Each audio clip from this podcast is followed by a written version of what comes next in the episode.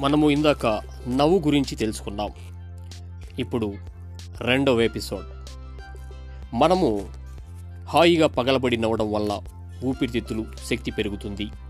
శరీరానికి అవసరమైన ప్రాణవాయువు కూడా సమృద్ధిగా లభిస్తుంది. శరీరంలో అన్ని అవయవాలు బాగా పనిచేస్తాయి. తద్వారా మనిషి ఆరోగ్యంగా ఉంటాడు. నవ్వు మానసిక ఆందోళనను కూడా తగ్గిస్తుంది. శరీరంలోని రక్త కణాలు వ్యాకోచం చెందుతాయి. ముఖానికి చర్మానికి మంచి కళ వస్తుంది.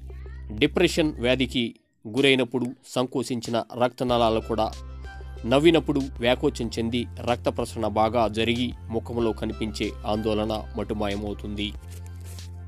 శ్వాసనాళాలలో పెరిగిపోయే మలిన పదార్థాలను బయటకు నెట్టివేసి సిలియా కూడా బాగా పనిచేయటానికి నవ్వు ఉపకరిస్తుంది. ఫలితంగా ఊపిరితిత్తులు వ్యాధులు సోక్కుండా ఉంటాయి. మనిషిలో వ్యాధి నిరోధక శక్తిని పెంచడానికి నవ్వు ఒక దివ్య ఔషధం. మనం రోజు పదిహేను నిమిషాల పాటు నవ్వి మనస్ఫూర్తిగా నవ్వి మన ఆరోగ్యాన్ని కాపాడుకుందాం.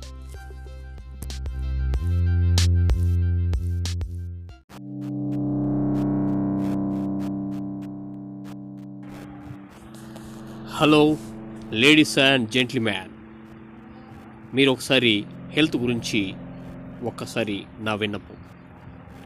ఆవులింతలు ఎందుకు వస్తా వస్తాయి? ఎక్కువ మోతాదులో ఆక్సిజన్ పీల్చుకొని ఎక్కువ మోతాదులో కార్బన్ డైఆక్సైడ్ వదులుతారు. అప్పుడప్పుడు ఊపిరితిత్తుల నిండా పూర్తి శ్వాస తీసుకోవడం జరుగుతుంది.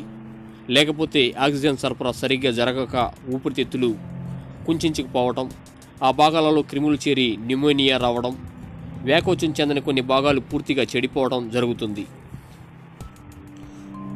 నిద్రపోయినప్పుడు ఊపిరితిత్తులు ఆక్సిజన్ ఎక్కువగా తీసుకుంటాయి. కేంద్ర నాడీ వ్యవస్థ అలిసిపోయి విశ్రాంతి తీసుకోవాలన్నప్పుడు ఈ ఆవలింతలు సంకేతాలుగా వస్తాయి. మెలకుగా ఉన్నప్పుడు కూడా నిద్రపోయేటప్పుడు తీసుకునే ఆక్సిజన్ పరిమాణం తగ్గుతుంది. కండరాలు రిలాక్స్ అవడానికి కూడా ఆవలింతలు పనికొస్తాయి. బ్రెయిన్లో ఉండే న్యూరో ట్రాన్స్మిటర్స్ సెరోటోనిన్ డొపామినన్లు ఎక్కువైనప్పుడు ఆవలింతలు వస్తాయి ఎండోరిఫిన్లు ఎక్కువగా ఉంటే అవలింతలు తక్కువగా వస్తాయి. ఆనందంగా ఉండండి. ఈ హెల్త్ టిప్స్ని పాటించండి.